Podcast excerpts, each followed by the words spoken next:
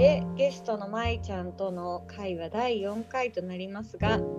今日で完結編最終回となります。寂しい。寂しい。もうなんかちょっとレギュラーレギュラーメンバー。レギュラーで。4人でやらないとか言って。ね本当。えでもさちょっとまた本当出てほしいよね。ねまた来てほしい、ねうん、また話聞きたい。のね。最終回ということで今日もよろしくお願いします。お願いします。えまいちゃんはカルサイネイザンセラピストでもあるんですけれどもちょっとこの資格を取った経緯とかこれどういうトリートメントなのかとかどういう考え方なのかみたいなのを教えてください。はいわかりました。えー、カルサイネーザンとは何ぞやというところをねまず最初にあの説明したいなと思ってるんですけどカルサイネーザンというのはタイのチェンマイというところで発症したトリートメントのことで、まあ、タイカルサイなんていうふうにも呼ばれているものですね。で実際どういうことをするのかというのは、えー、内臓の部位であるお腹に指圧をしたりあとは生殖器とか生殖器付近に、えー、手術をしていくものになります。でカルサイというのは静脈の中の老廃物という意味。へでそうなんだ。そう。でその血管とかリンパにてる老廃物をあのできるだけ流してとかなくしてあげて、まあ、再循環させるというか、まあ、あのなんていうか人間いう身体機能っていうのを取り戻したりとか、まあ、向上させていこうっていうふうにあのタイでは一応言われているものなんですよね。へすごいで老廃物っていうのはもちろんその物理的なものでもあるんだあの実は感情的なものでもあるんですよね。で便とか尿とか、まあ、例えば汗としてあの体の外に出ていってくれればいいんですけどあの未消化になったままの感情っていうものも私たちはきちんと処理してあげないといけないんですよね。あのこの腹部を触るっていうふうに言ったんですけどお腹を何で触るの？という疑問を持った方もいらっしゃるかもしれないんですがなんか大昔のいわゆる修行者たちっていうのはあの人間の体の中でエネルギーって呼ばれてる、まあ、いわゆる気っていうもの？気がうまく流れていない状態の時にお腹の周りにしこりとかもつれっていうものが起こっているというふうに考えたみたいで、まあ、分かりやすく言うとお腹がカチカチになってますよっていうことなんか気づいたみたいなんですよね。まずそこを緩めていきましょうと。でお腹に関する、まあ、慣用句って呼ばれてるものって実は日本語いっぱいあると思うんですけどなんか思いつきますかみんな？腹をくくるとか。ちょっとわかんない。腹が立つとか。腹が立つとか、確かに。腹がひっくり渡る。そうそう、腹渡がひっくり返る。そう。あとは腹を読むとか。うん。腑に落ちる。ふ五臓六腑の腑だよね。ああ、腑に落ちる。腑に落ちるね。そうその腸お腹って、まあ、いわゆる腸っていうのは第二の脳って言われたりして脳とはあの垂れて物事を考えてるとか聞いたことない。何何もう一回言って。脳とは別にお腹で物を考えてるっていうふうに言われる、ね。言うよね。なんか英語でも言うよね。なんかガットフィーリングとか。なんかガットインスティンクトとか、そのなんだろう本能的なものってやっぱガットっていうかその腸とかそのおは、お腹の部分から来るっていう。えー、なんかそのあの料理でなんだろう男性落としなさいよみたいなななんていうのかな、うん、袋を使う。あそうそうそう袋を。使うやっぱその味を応援させて腸に考えさせてみたいな。へえー、ねにその私がセラピストの資格を持っているカルサイネーザンっていうのはお腹プラス生殖器とか、まあ、その周辺に溜まっている老廃物っていうものにも注目していきます。であの生殖器付近に老廃物が溜まって、まあ、例えば血流とかリンパっていうものの流れが悪くなると、えー、男性ではあの質問でもいただいたように例えば ED になってしまったりとか女性の場合もですね同じくその血流が悪くなって輪郭がま膨張できなかったりとかそれに伴ってその免疫ってものが出にくい状態っていうのを作ってしまうみたいですね。で、まあ、そして何よりもあの性的なエネルギーっていうのは人間本来が持っている生命力とも言えるものであのかの有名なフロイトさん心理学、うん、フロイトさんは全ての人間の衝動の根底には性欲があるっていうふうに言い切ったりしてます。うん、であの英雄色を好むとかいう言葉も日本語、うん、あるね。ありますね。本当に性欲ってもエネルギーっていうか活力、うん、そう。で実際このカルサンエネーザンっていうのをどういう人が受けるのかなというのは、えーとまあ、男性だとさっき言ったみたいに ED とか、まあ、初期の前立腺肥大の方。あとと、えー、生理痛 PMS あとは、まあ、不妊だったりとか更年期のお悩みを持っている方。であとは性別関係なく、えー、ホルモンバランスの調整とか、えー、便秘とか腰痛とか、まあ、何よりも本当に気力を向上していこうとかそういうね幅広いがあるよっていうふうにタイでは言われてるものになるんですけど、まあ、めちゃくちゃシンプルに言うと究極のデトックスとか言われてたりまあはい。古式マッサージっていろんな種類があるんですけど、うん、そのでも秘伝の奥義とかね位置づけしてるものなんですよね。であの一つ強調して言いたいのは決してその性的なマッサージじゃないよっていうことだけはお伝えしておきたいなと思ってます。うん、で私がなんでこれを始めたかというともう本当にこれこそ敦子先生の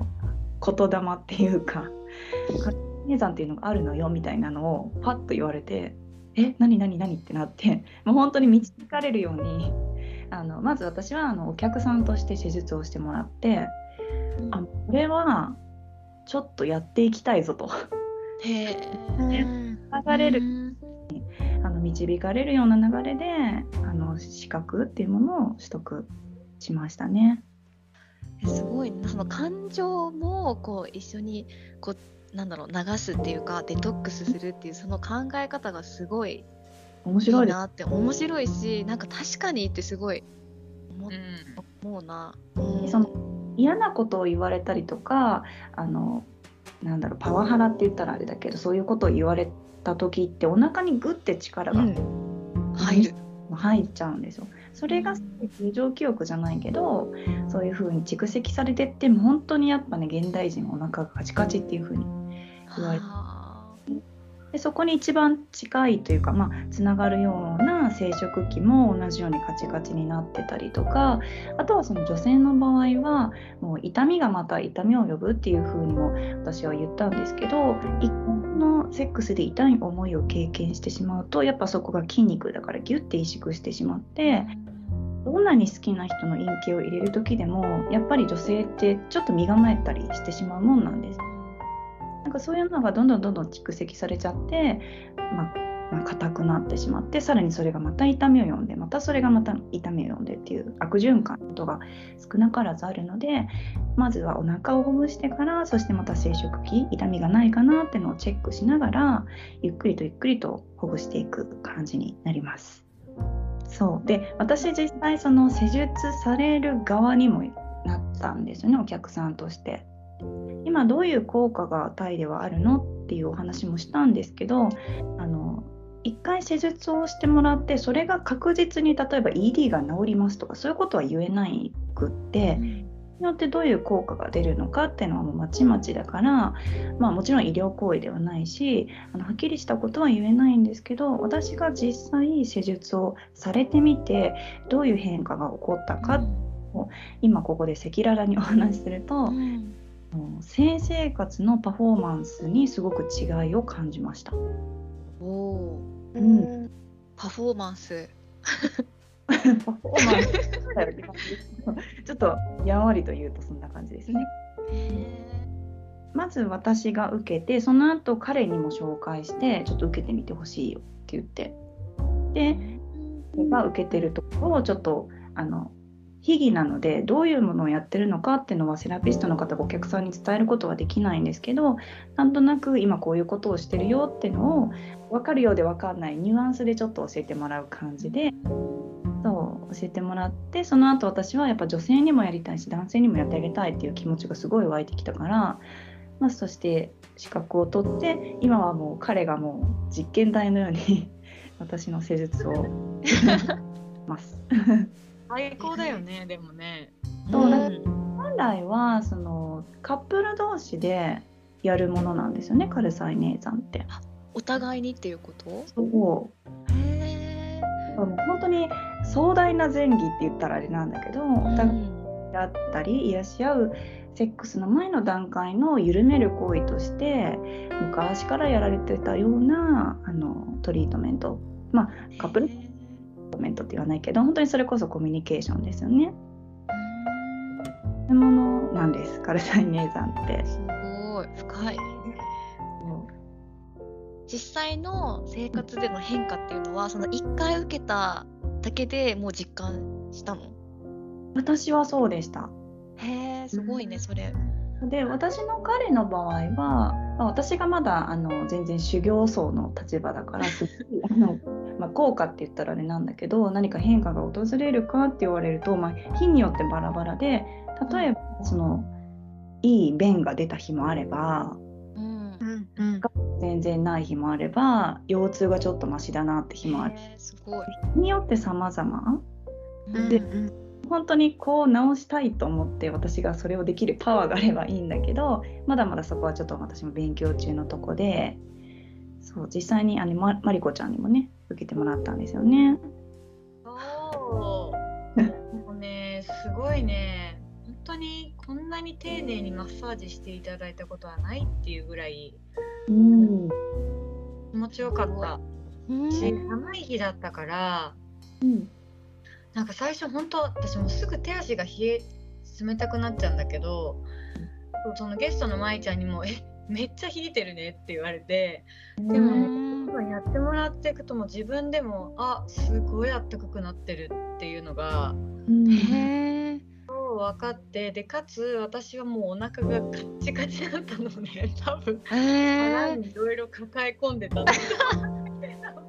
もう私の指がなかなか入らなかったんですよ。ああそうなんだ。へえ。もうこれ3分の1ぐらいあもっとだったっけ？全然行きたいんだけど行けないんだけどみたいなそんな感じだったんだよね。そうなんだ。でもやっぱりでも普段さそういうの意識してない人だったらさ、もうほとんどの人が結構硬いんだろうね。うん。お腹ってあんまり押したりしないでしょ？うん。しないしない。しないね。ふくらはぎとかさそういうとこはリうん。したりする。そんな確かにに押本当にそうして押さないからいかにカチカチ状が溜まってるかっていうのをいかに思ってみてほしいなと思います自分で。そうそうそれで私あのやってもらってからそこからこうお風呂入ってる時とかにほぐすようになったりとかあと朝目が覚めた時に「今日のお腹はどうですか?」みたいな感じでそういうようにしててうん。そうするとねなんかねやっぱね位置その時期によってうん硬い位置が違うなとかえ。へえ。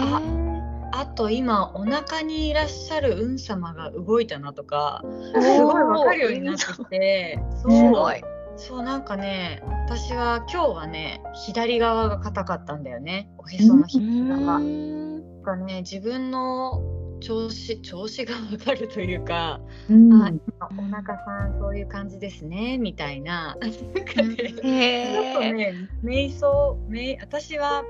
あのちょっと話ちょっとずれるけど、なんか瞑想で取り入れる生活にしたいって思ってるんだけど、うん。な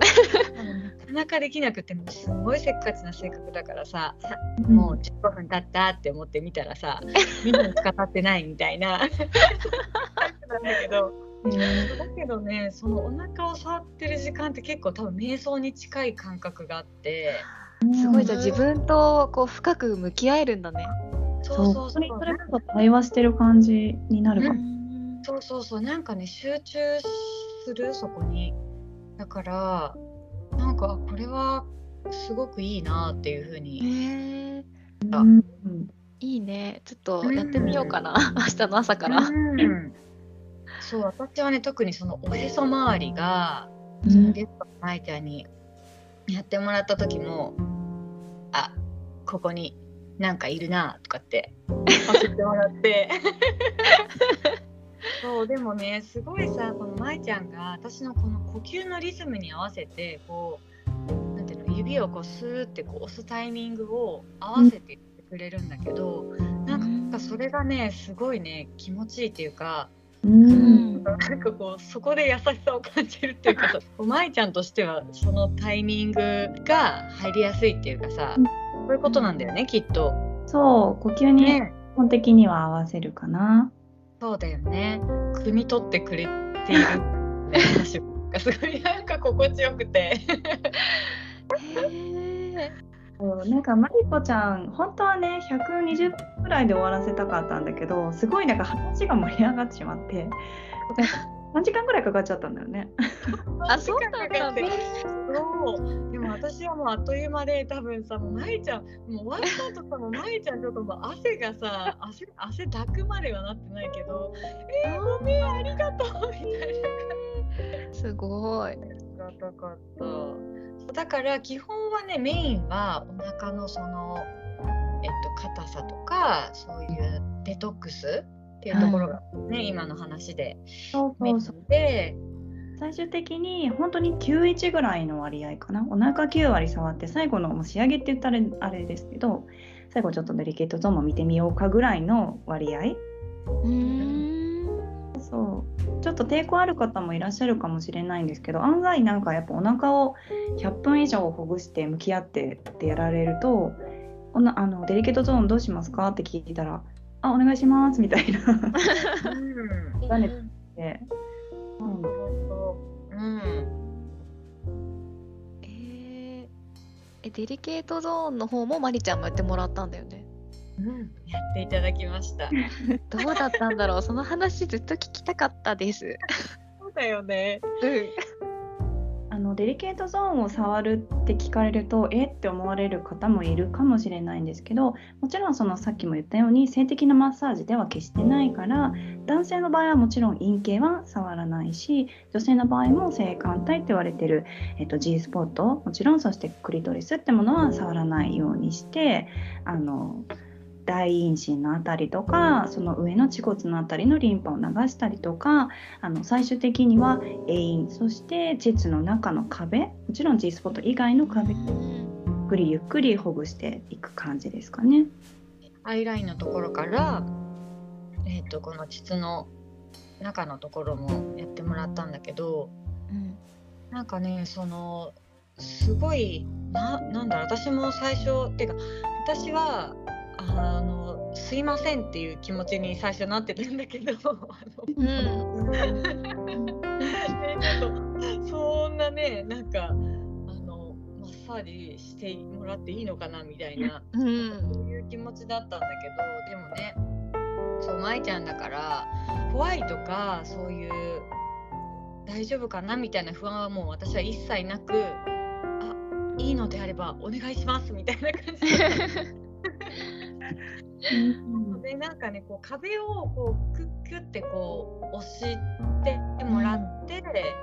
うん。その快感的なところはもちろんね触らないしそういうのはないんだけどでもなんていうかじんわりやっぱりあったかくなる血流が良くなっていくっていう感覚はそうなんかすごいあって。もうなんかそのマリコちゃんさっき申し訳ないなっていう気持ちだったっていう風に最初言ったじゃないですか。うんで結構それを言ってくるお友達とかもいて、本当に汚いけど大丈夫みたいなことを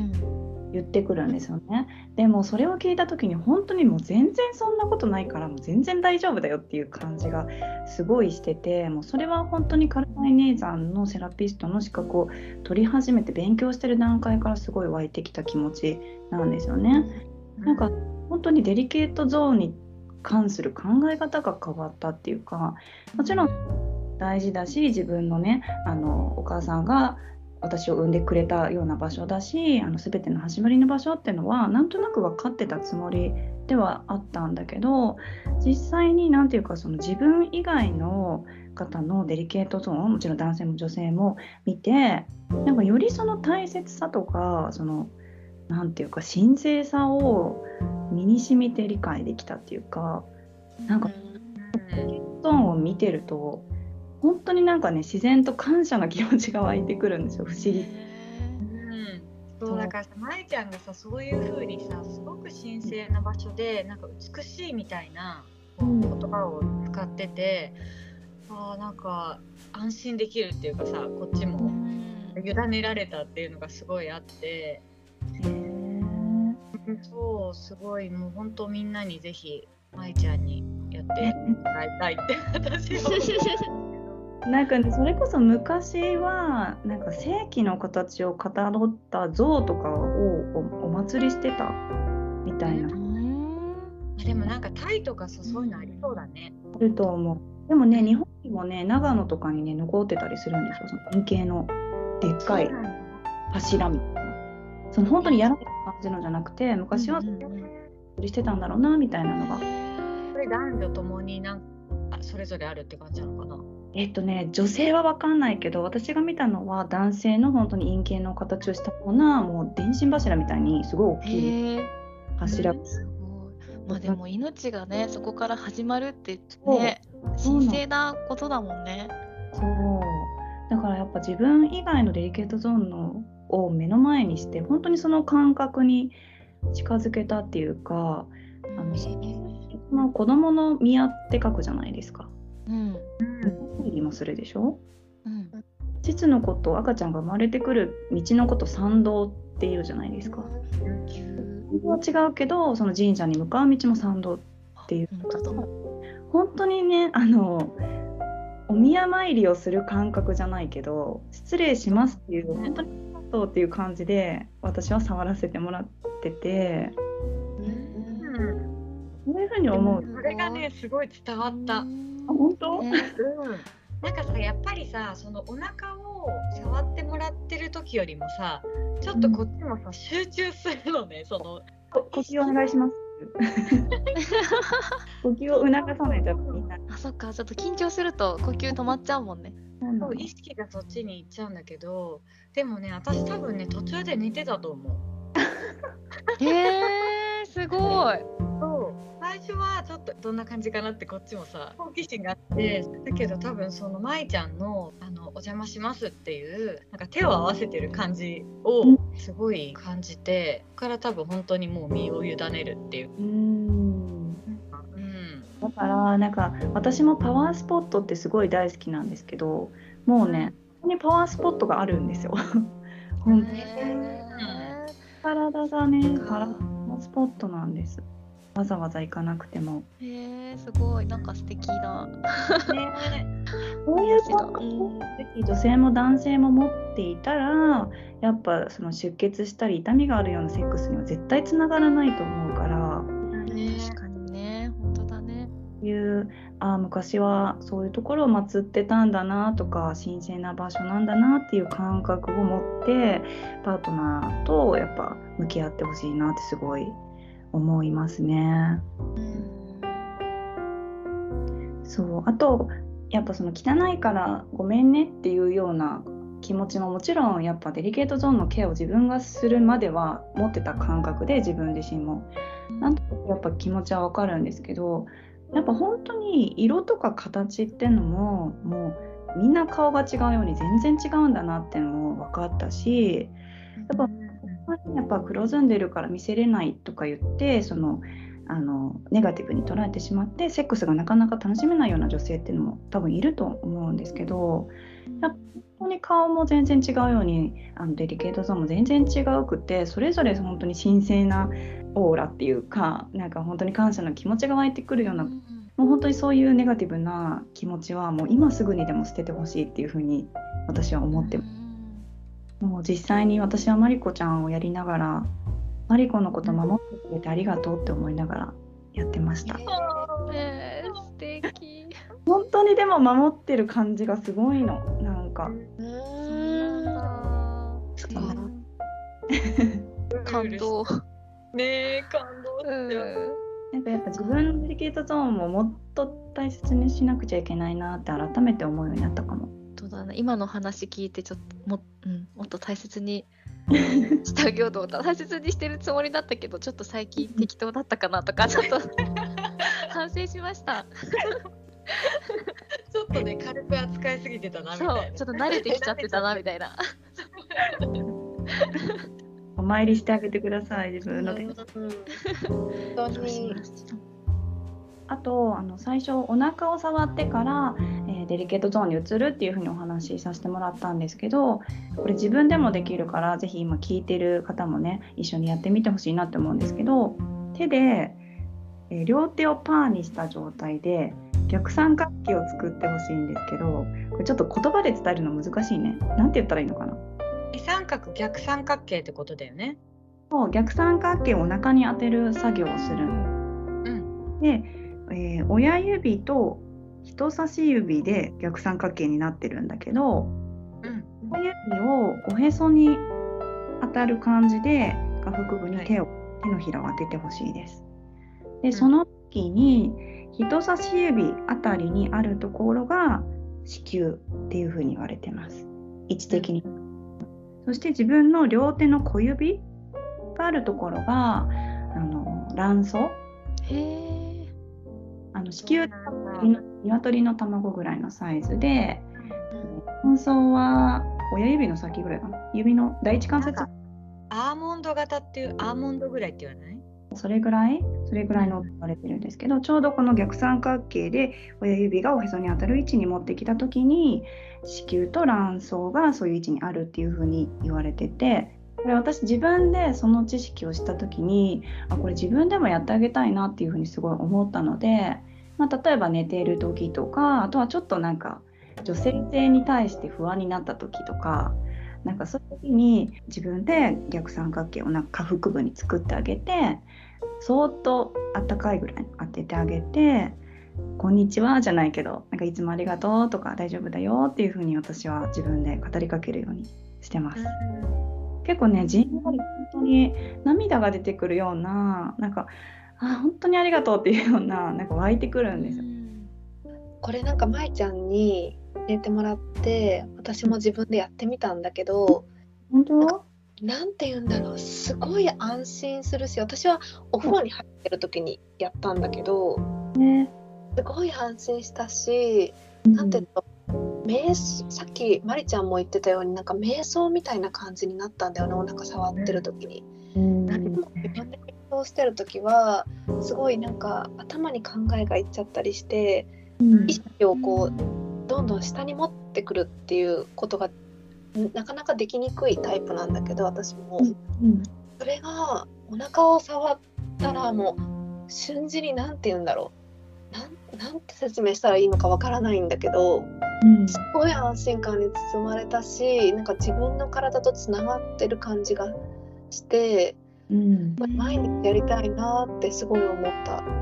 ね。うん。なんか物を考えるとかその言った腹を決めるっていう時な腹を決めるっていうような時っておへそよりちょっと指4本分ぐらい下の丹田とか言われてる場所？うんううんんふっとすると腹が決まるみたいな。そういうのって、でそわそわそわそわしてる時ってどうしてもその気が上に上がっちゃっててゆ揺れるというかその上に上がってる気をできるだけできるだけ下にグーグーっと押して下げてきてあげる。そういう感覚も結構大事みたいだからやっぱ下腹部に触れるって安心するんですよね。不思議と。なんかちょっと話それちゃうかもしれないけどさっき言った辰野ゆり子さんの監修する「実のトリセツ」っていう本にもなんか著者の方がすごく大変な時期にさっきやっちゃんが言ってたあの膣トレのボールうん。を中に入れながらなんかその方はなんか裁判みたいなのがあった時にそれを中に入れながらそういう話をしてたんだけど下にへちゃんとこの膣が締まってて意識がいってるからこうん。そすごい辛い時も楽にとは言わないけどなんか安定して乗り越えられたっていう話が書かれていて、うん、なんかやっぱってつながってるんだなってすごい思った。そうだね。すごい、うん、やっぱチャクラとかもそこから始まりますもんね下から。うん、下から番号が振られてるってこと？そうそうあ。第一チャクラは永遠かな。あそうなんだ。うん。え永遠が 1? そう。そうなんだ。ここからのあのなんていうか蛇がドグロを巻いてる蛇がぐわって上に立ち上がるような様子っていうふうに聞いたこともあるけど。えー、閉鎖してる様子はさそのハスの花みたいに、うん、よくあるじゃないですか。うんこれってそのちょっとまたセックスの話に戻っちゃうけどなんか対面在の時もああいう感じなんですよね。うんだからなんか意味がきっとね下から湧いてくる感じってなんかなんでしょうねきっと。そうなんだ。やっぱそこから始まってるんだ。そう本当に、だからいかにそのそこから今意識が離れてる人が多いかっていうか、うん、紙ナプキンが発達したのってすごくありがたいことなんですけど現代を生きる女性にとっては。でもいつもそこで何かが受け止めてくれてるって思うと読んじゃうっていうかあのさっきも言ったお皮脂から意識がそれちゃう。確かに、うん、なんかちょっとなんかそこを意識してあげるだけでもやっぱぐっと引き締まるっていうか自分っていう生まれるんじゃないかなって私は思いますね。うん土台ってことなんだね、だから。そう本当に。なんか深いね。深い。深いよね。なんか自分というなんか人間の本当に土台なんだなっていう話聞いててすごい思って。うん、ねやっぱそこがさなんかちゃんとしてるってなんか安定してるって思ったらなんかこうどこからともなくなんか湧いてくる自信みたいなので、うん、やっぱそのねさっきの,、ま、あのホストのね舞ちゃんの話じゃないけどさそのね大変な時でもなんかこう乗り越えられたってやっぱその自分の土台がしっかりしてるっていうのは実は大切なことだよね。そうなんかあっても大丈夫って思えるっていうか謎に。うん、うん。うん自分っていうものをしっかり軸を固めてくれる場所でもあるのかもしれないですねそう思うと。えっと、今までかあの4回にわたってゲストの舞ちゃんからそのデリケートゾーンのケアだったりまた生化学のお話をたくさん聞いてきたんだけど、えっと、本当にありがとうございました。ありがとうございます。本当にあの深いお話を聞けて本当に勉強になったしね多分聞いてる人もねうん。最初は前編後編の予定だったんだけど、あまりにもあの舞ちゃんが準備してくれてたというかその話す内容が深くて、うん。うん、あのちょっとね私も想像以上にこんな素敵な話が聞けるとは思ってなくて。いやいやいや、本当にありがとうございます。いやいやそれでね、結局4回にさせてもらってもいいですってね、収録2日にわたって1日の予定が。いや、もう本当にありがとうございました。いえいえ、勉強になりました。本当に。ね、だから最後にゲストのまいちゃんからあの聞いてくださっている方に伝えたいことがあったらぜひ聞かせてください。はい、ありがとうございます。本当にあの思った以上にいろんな情報をドバッとお話ししてしまってあの混乱されてる方も 多いかもしれないんですけど本当にこの長いトークの中で私が最後に皆さんに伝えたいことっていうのをちょっとまとめてみたんですけどまず1つ目は、えー、何度も言ってますがアダルトビデオっていうのは幻想だよっていうことをぜひ忘れないでほしいなと思います。で男性の場合はあの射精至上主義っていうようなブロックをぜひ外してみてください。で女性は痛みに正直になってみてねっていうことです。もう傷つかなくても大丈夫です。であの性について学ぶことっていうのは自分を知ることというふうにもお伝えしました。それはイコール自分を大切にすることです。で気持ちいいっていうのは感覚なのでそこに正解はないのかなというふうに私は思ってます。感覚だからそれは人それぞれでいいのかなっていうふうに思っててあの自分のねその日その日の快感をぜひ楽しむように感じてほしいなって思います、えー、あとはパートナーと性についてえーと、と真面目にね語る機会をぜひ作ってみてくださいということです。あと最後はあの性行為はね体力を消耗するものではなくってあのエネルギーを補い合って癒されるものなんだよということですね、えー、心と体の健康法でコミュニケーションっていうことを何度かお伝えさせていただきました。であのこの番組の、ね、タイトルにもなってるようにあの食べることと眠ることと恋をすること、まあ、性的なエネルギーっていうのはいつもね隣り合わせにあるものなんですよね。まあ、簡単に言うと食欲睡眠欲性欲っていうふうにも言ったりしますけどその中でもやっぱ特にあの我を忘れるぐらい頭が真っ白になるような幸福感っていうのを味わえるものって性欲だと思ってるんですよね私。であの最高に本当に幸せな気持ちになれるものである一方でその性っていうものの使い方っていうのを間違えてしまうととんでもなく人を貶めることもできるものでもある。あの自己肯定感っていうのをさらっと奪われてしまうこともあります。だからあの性っていうものについて正しく学ぶべきだっていうふうに私は強く思ってます。で性っていうのはあの恥ずかしいものでも癒しいものでもないし生きるエネルギー大自然の営みのうちの一つなんだよっていうのも軽くお伝えしてきました。でもちろんね今の人間社会では法律とかその倫理観があるのでそれに従うべきことはたくさんあるんですけど性っていうものの本質っていうのを学ぶ機会っていうのはやっぱ大切にしていきたいなと思ってます。で今はこうやって私のような普通の人でも性について学んだり語ったりすることが許される時代にやっとやっとなってきたなっていうふうに感じていてでもそういう今があるのはあの森田先生のような方々が世間からどんなにバッシングを受けようとも一生懸命にその礎っていうのを築いてくださったからなのかなというふうに感謝してます。でもっとずっと前の時代で言うと性について語った女性っていうのは刑に処されてたんですよね。まあ、その刑っていうのは死だったと思います。でそういうふうに命がけであの伝えようとしてきた人たちの努力があるからこそ今こうして私みたいな人が発信できてるんだと思うんですよね。だからやっぱそれを途絶えさせちゃいけないっていうふうに本当に思うしあの誰からバトンを受け取ったわけでもないんですけどなんかそういうバトンみたいなものを受け取っていかなきゃなっていうふうにシンプルに思ってます。でまああとはすごい単純なんですけどあのこういうふうに性について真面目で柔軟でいることができている大人の女性って本当にすごくみんな生き生きしてらっしゃるなって思っててやっぱなんというかそのルボアで出会った女性あのお姉様方も本当にみんな生き生きしてたからなんか私もそういう女性になっていきたいなというか単純になんか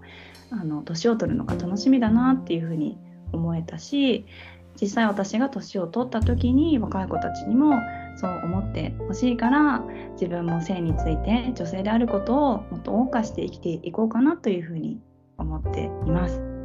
という感じで、まあ、地道に活動を続けていきますのであのぜひ応援してもらえると嬉しいです。ありがとうございました。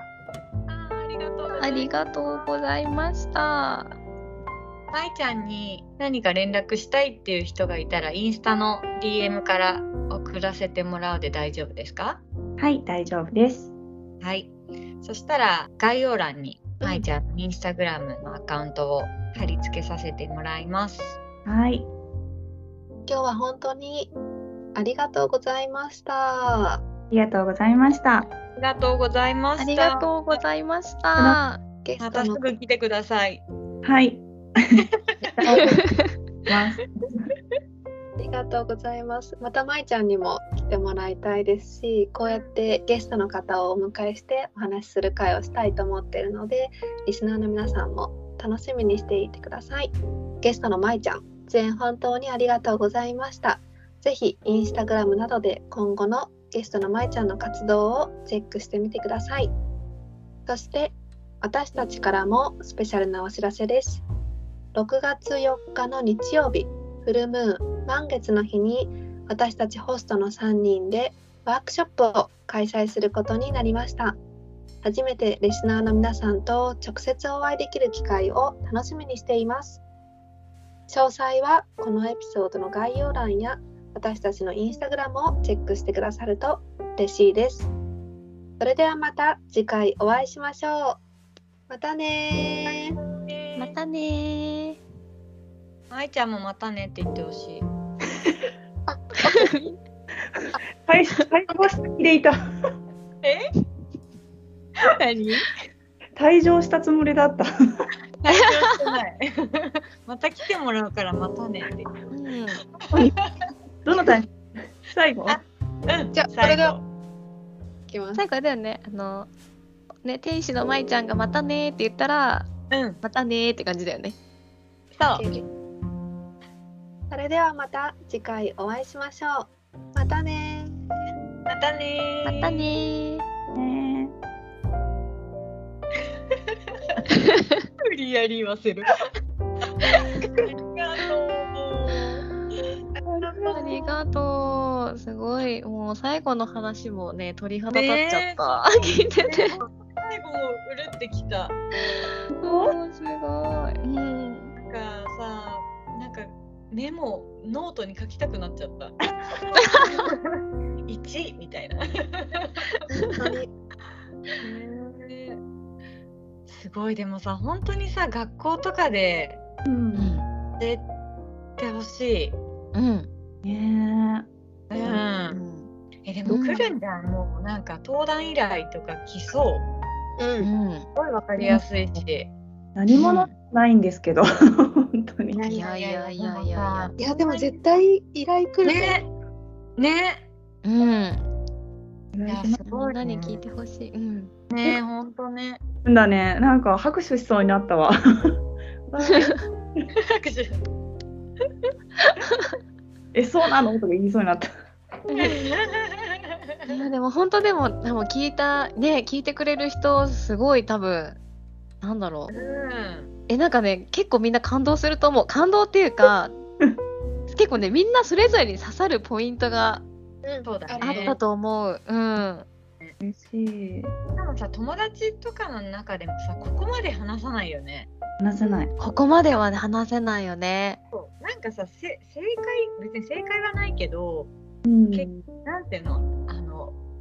それは本当に考えなくていいんだよとかさうんうんそういう風にはならないじゃん。うん、そうだね。ん。ねだからさそういう風に言ってくれるとさあいいんだって思えるよね。うん。うんそう思う。まあ、ね特にさ、なんかその女性ってさ、なかなか男性に向けてさ、こういうことをこう発信する場ってないからさ、ない。ね、自分の本当に身近なパートナーとかだったらさ、ね、こう言えるかもしれないけど、それだって難しい場合もあるし、いいよ。ね、だから、なんだろう、このね、聞いてくれた男性にさ、ね、その射精至上主義をね、ね、やめていいんだよっていうのとかさ、いや、そういうの女性から言ってもらうこと多分ないから、い ないよね。だって、ね、多分、ん。撮ると思ってるから、みんなが。ねいやだから結構ね、なんかもし悩んでる男性とかが聞いたら、泣いちゃうかもと思った。うん。本当に。うん。思った。男性にもね、本当聞いてほしい。話も使うかもしれない。ちょっといい構成を変えて。本当にねよかった。すごい。